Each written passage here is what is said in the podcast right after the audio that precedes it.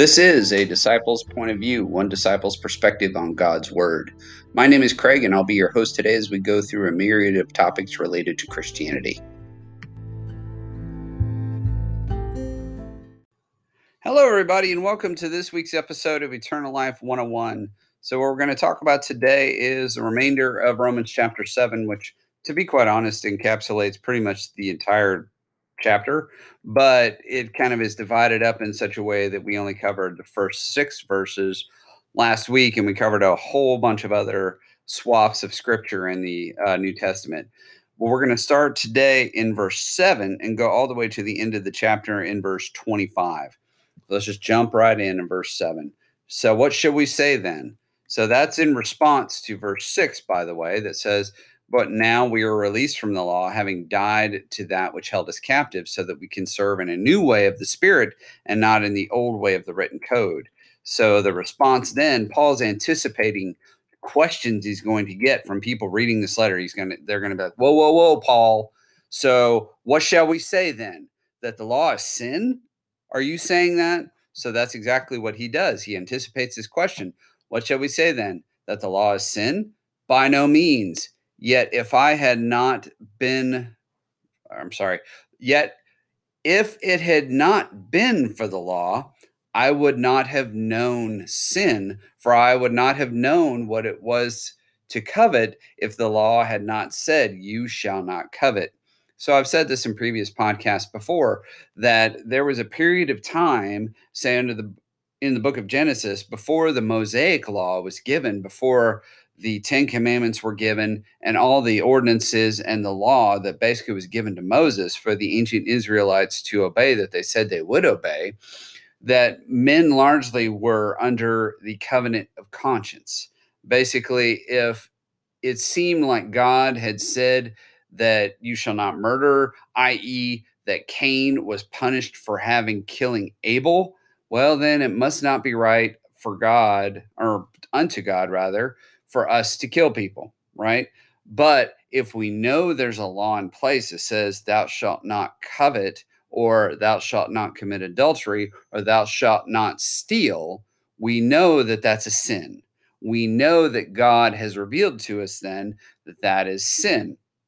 So we would not know what sin is if it weren't for the law telling us that it's a sin or that we should not do it. And picking up in verse 8, but sin so we're talking about something that moves us to not obey God, something that inflames itself up against a rule or a law we're told to keep. So we talked about last week how there is something within human beings that makes them want to rebel against rules and some some sort of edicts saying you are going to do this. And so Paul is saying that inclination or what he calls sin seizing an opportunity through the commandment produced in me all kinds of covetousness.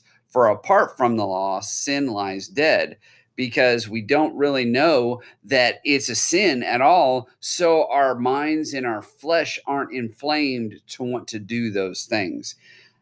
How many times have we seen young children? We tell them not to do something, and it's almost it's almost comical sometimes. You'll see them staring right at us like if we say hey don't touch don't touch that cake right? And let's say they're within arm's reach and they're staring at you while they're reaching for the cake. That's the same illustration i could utilize in our modern world that paul is utilizing in verse 8 that basically sin is seizing an opportunity to create all kinds of covetous desires within you right so in verse 9, it says, it picks up on Paul's continuing thought I was once alive apart from the law, but when the commandment came, sin came alive and I died. So it wasn't a factor of God is basically introdu- introducing something bad to us. What Paul is saying here in verse 9 is that once the law was given and the commandment came, that rebellion within me came to life and sprang to life, and I died because if we die, if we're dead in our trespasses and sins, according to the book of Ephesians, that's exactly what Paul is talking about here. In that once the the law was given that told us something was sinful, we saw it. Every kind of inclination came within us to rebel against that, and we died. Right. In verse 10, the very commandment that promised life produced to be proved, I'm sorry, to be death to me.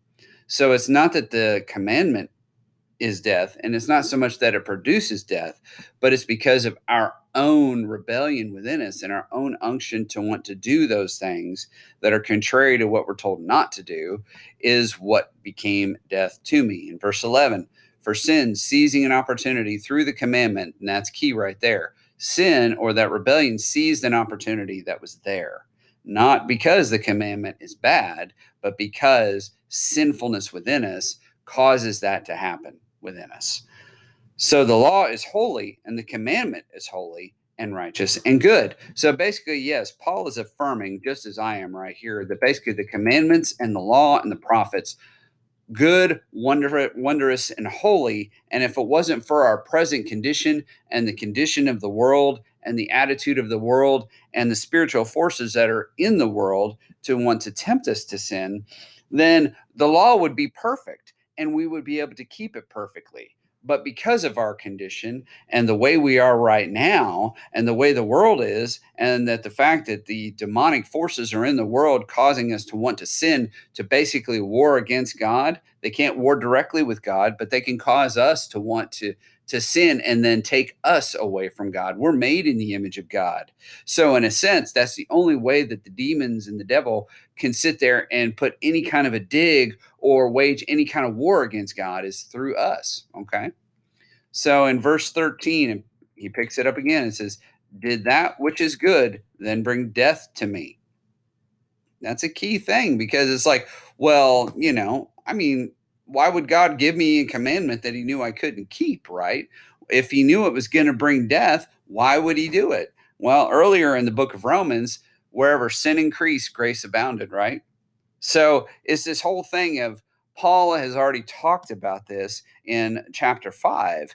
Basically, that even though we sinned, and even though through the commandment sin brings that opportunity, God gives us grace to cover that. It was so he could give us grace that he gave the law. But Paul obviously wants to address that here, right? So there's going to be a lot of word salad, so to speak, in here. So I'm going to go very slowly so I can illustrate and read it to you so you can understand it. So I'll pick it up again in verse 13. Did that which is good then bring death to me? By no means. It was sin producing death in me through what is good, in order that sin might be shown to be sin, and through the commandment might become sinful beyond measure. Paul's talking about here, he's not talking about that the commandment is a sinful thing or that it's a bad, bad thing at all. He is illustrating the flesh, in essence, the sin, that rebellion that just breaks up within us. Oftentimes, we don't even know where it comes from. And so, Paul is saying that basically through the commandment, God is showing that sin might become sinful beyond measure. He can illustrate to the human race see, it's because of your current flesh. I can't give you a bunch of rules to follow because it will only create more and more rebellion. So, in verse 14, for we know that the law is spiritual because God is spirit, right? Jesus even said as much God is spirit, and he wants those who worship him to worship him in spirit and in truth, right? So uh, we know the law is spiritual, for I, but I am of the flesh, rather. Let me just start that verse because I'm going to botch that verse up. Uh, for we know that the law is spiritual, but I am of the flesh, sold under sin, because once I sin, I am now dead in my trespasses and sins, right? For uh, sin came into the world through Adam through one act, right? But obviously, Jesus Christ came into the world after much sin had been committed through one act, created a harvest of righteousness, right? So we already talked about that in this podcast. In verse 15, for I do not understand my own actions. So in this, Paul is going to go through, and I don't think he's just doing a hypothetical here. I think he's actually illustrating his own struggles with the law because elsewhere in the New Testament, I believe it's the book of Galatians, he talked about that he was a Pharisee of Pharisees. Paul was a Pharisee. Saul, who became Paul, of course, but Saul was a Pharisee. So he was zealous about the law of God. He fully understands the law. He knows the struggles with the law, and he knows the struggles that comes with trying to obey the law apart from Jesus Christ, right? So I don't think that he's illustrating a hypothetical here. I think he is highlighting his own struggle with sin. He was a human being, so we could say that this applies to us just as much as it does him, because there is um, no flesh has seized you except that which is common to man, right? And I believe that's in Second Corinthians. So it's very much the same thing that we struggle with. So he says, For I do not do what I want, but the very thing I hate. How many times have you done that in your own life? Even if you're not a Christian, you're like, Why did I do that? Why did I just do that? Why did I just say that? Right? In verse 16, now if I do what I do not want, I agree with the law that it's good. So if I end up committing adultery and I lose my spouse and they want to divorce me, then I agree that that was bad, that I shouldn't have done that. And I believe that the commandment is a good thing, right? In verse 17, so now it is no longer I who do it, but the sin who that dwells within me. And the thing of it is, is Paul is not talking about a, a fault relationship here. He's talking about a causation. So you can't sit here and say it's well, it's a sin within me. It's not me who's doing it, but it's within me doing it, right? But it's causing you to do it. Paul is talking about a cause and effect relationship here, right? verse 18, for I know that nothing good dwells within me, that is, in my flesh. For I have the desire to do what is right, but not the ability to carry it out. And that is the weakness for the commandment. That is the weakness of the law every single one of us can empathize with exactly with what paul is talking about here. Because how many times have we wanted to do the right thing and we just didn't do it right? For me it's losing weight.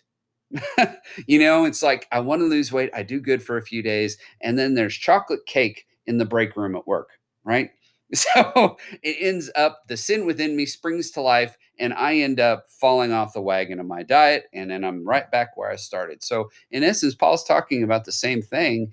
I, I realistically, we want to live a godly life. We're trying to abide by all these rules. We're trying to do good, the right thing, and one thing happens that throws us completely off track, and we fall completely off the rails. Right, and that's exactly what Paul's illustrating right here in verse 19 for I do not do the good I want, but the evil I do not want is what I keep doing. So now, I'm sorry, in verse 20, now if I do what I do not want, it is no longer I who do it, but sin that dwells within me.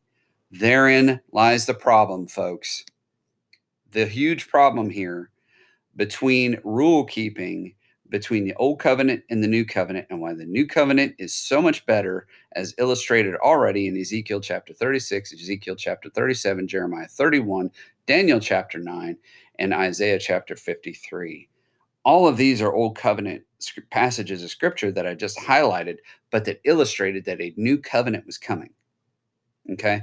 Because it is not the problem of the commandment. It's the problem of the sin that just sits there within us, springing for an opportunity and just waiting for a moment to tempt you to want to sin, and you are powerless in of your own flesh to be able to resist. You may be successful here and there, but over the long haul of your life, you're not going to be able to perfectly live out the law and to perfectly live a righteous life that Jesus did, which is why in Hebrews chapter 4 verse 15 it says that although he was tempted, he was without sin. We have the perfect sacrifice unto God, according to Isaiah chapter 53, that we were freed from the law because he became that perfect sacrifice for us, right? Because he was able to do according to that which Paul is talking about here did not exist within him because he was God. Why would God rebel against his own nature? The fact that he took on human flesh did not change who he was intrinsically from eternity, and that he was the son of God who was who was himself God and was also with God. And according to John 1 verse 14 identifies that person as Jesus Christ that uh, that the apostle John is talking about in John 1 verse 1. Okay. So Paul greatly illustrates here the big problem with trying to observe the law in order to attain any kind of righteousness or eternal life. We can't do it. See my podcast from last week. I went over a whole bunch of scriptures that greatly illustrated how we walk in the spirit and why we're released from the law. Paul's basically making a case here of why it had to happen, why Jesus had to do what he did, why a new covenant was needed. So we'll pick it up in verse 21. It says, "So I find it to be uh, let me let me back up. So I find it to be a law that when I want to do right, evil lies close at hand. So it's right there with me, right? So it's like I could sit here and read, Thou shalt not steal, but if I really want something, well, I might be tempted to take it. In verse 22, and I'm I'm obviously speaking hypothetically, of course, to illustrate the truth that Paul is talking about here. I'm not talking about literally, I'm talking about to illustrate the scriptures here. So in verse 22, for I delight in the law of God in my inward being. As a matter of fact, there are many times in the Psalms that were attributed to be uh, written by David, for I love your law, right? It's basically, it's exactly what this is saying. The law is good. The law is great, a rule book for telling me every single way that I have to live in order to be considered righteous before God. But can I carry it out? Can it even be done? And Paul is making the case here, and rightfully so. No, it can't be done because evil, sin is right here within me, almost like a little gremlin within us, just waiting to just take hold of that opportunity and to kill us, right? Picking it up in verse 23 For I see in my members another law, waging war against the law of my mind and making me captive to that law of sin that dwells within my members.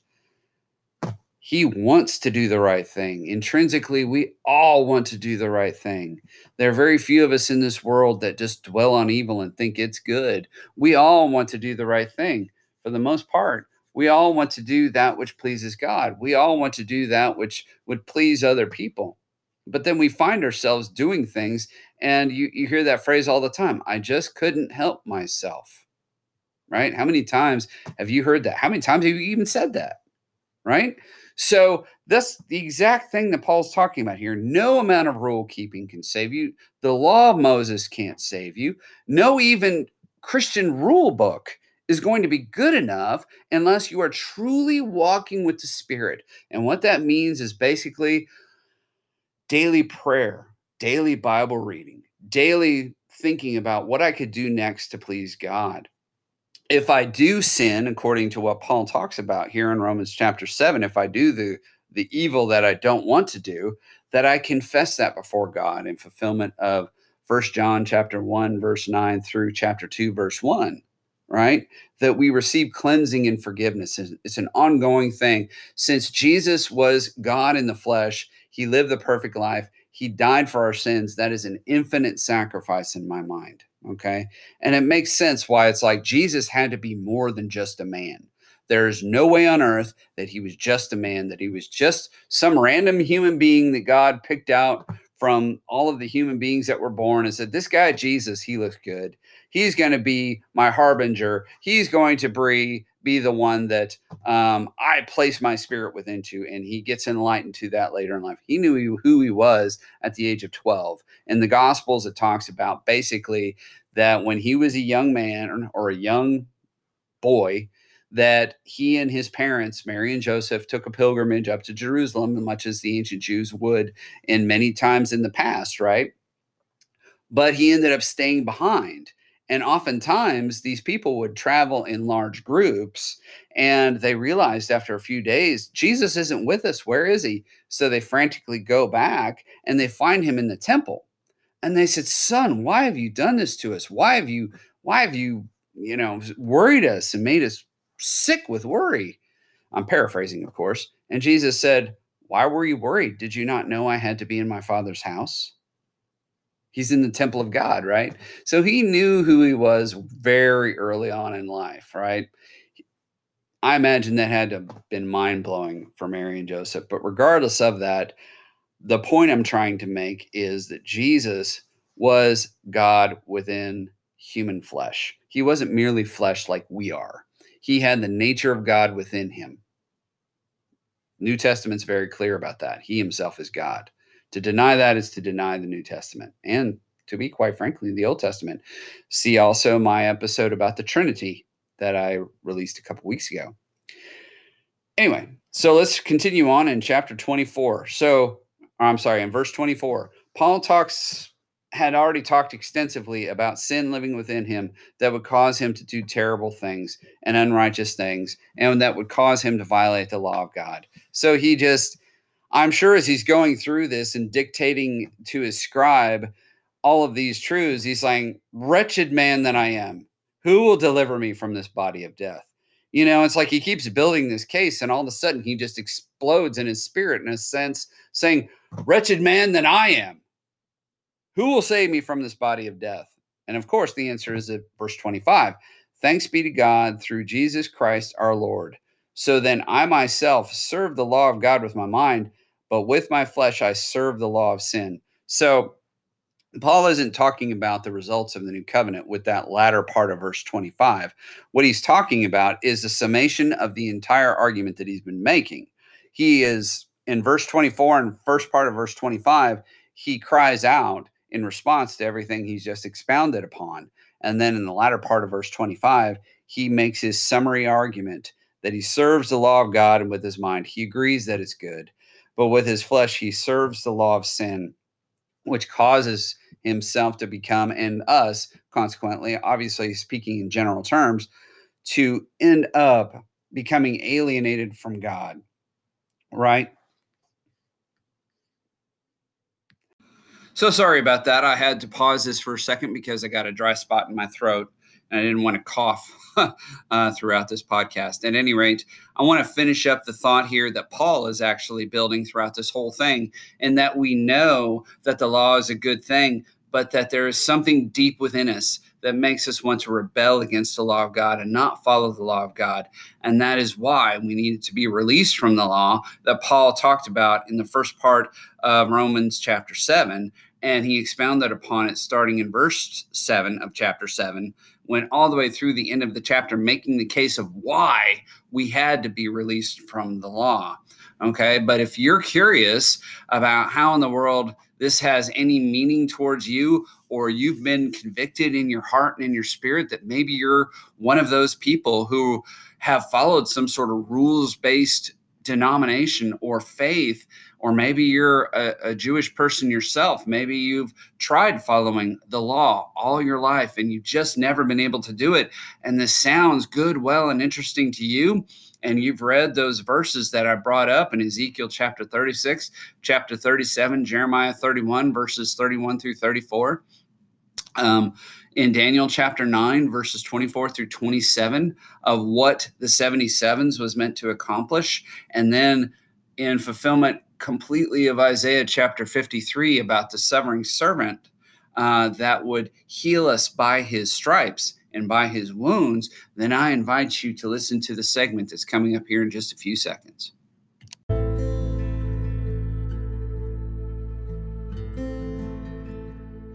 At this point in the podcast, I want to reach out to you. And if you have never done so, if you have never entered into a saving relationship with God through the Lord Jesus Christ, I want to invite you to do that today. All you need to do is believe. Believe that Jesus was who he said he was. He was God in the flesh. Believe in your heart that he died for your sins and rose from the dead. Confess him as Lord. And the Bible says that you will be saved if you do that. If you truly believe in your heart that Jesus is who he said he was, and that he did exactly what he said he would do for you, you will be saved. It is simply that easy. A lot of people say prayer, prayer. And that's great to confess and put your mind and your heart and everything through a process, if you will, to be able to embody what's already taken place in your heart. By simply saying, Lord Jesus, I believe that you died for my sins. I believe in my heart that you were raised from the dead, and now I confess you as Lord. Please take control of my life. and I want to follow you for the rest of my days. In Jesus' name I pray. Amen. That's all you need to do.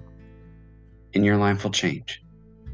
Your life will change, not necessarily materially, not necessarily in terms of the world, but your life will change as far as your relationship with God.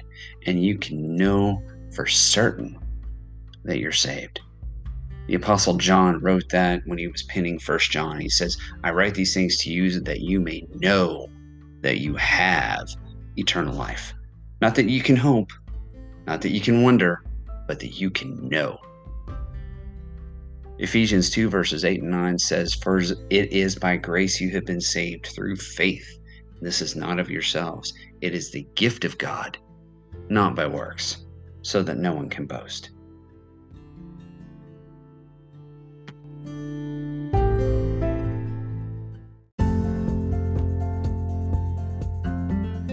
I want to thank you so much for listening to my podcast today. If you'd like to get in touch with me for any reason, I have the links for the social networks that I am connected on in my bio for this podcast. I'm also available at Gmail at Disciple POV. That's D I S C I P L E P O V at gmail.com. If you have anything that you would like to convey to me, such as something you agree with, something you don't, or anything else, or if you did receive the Lord Jesus Christ into your life, I'd love to hear from you today and to assist you on your new eternal journey.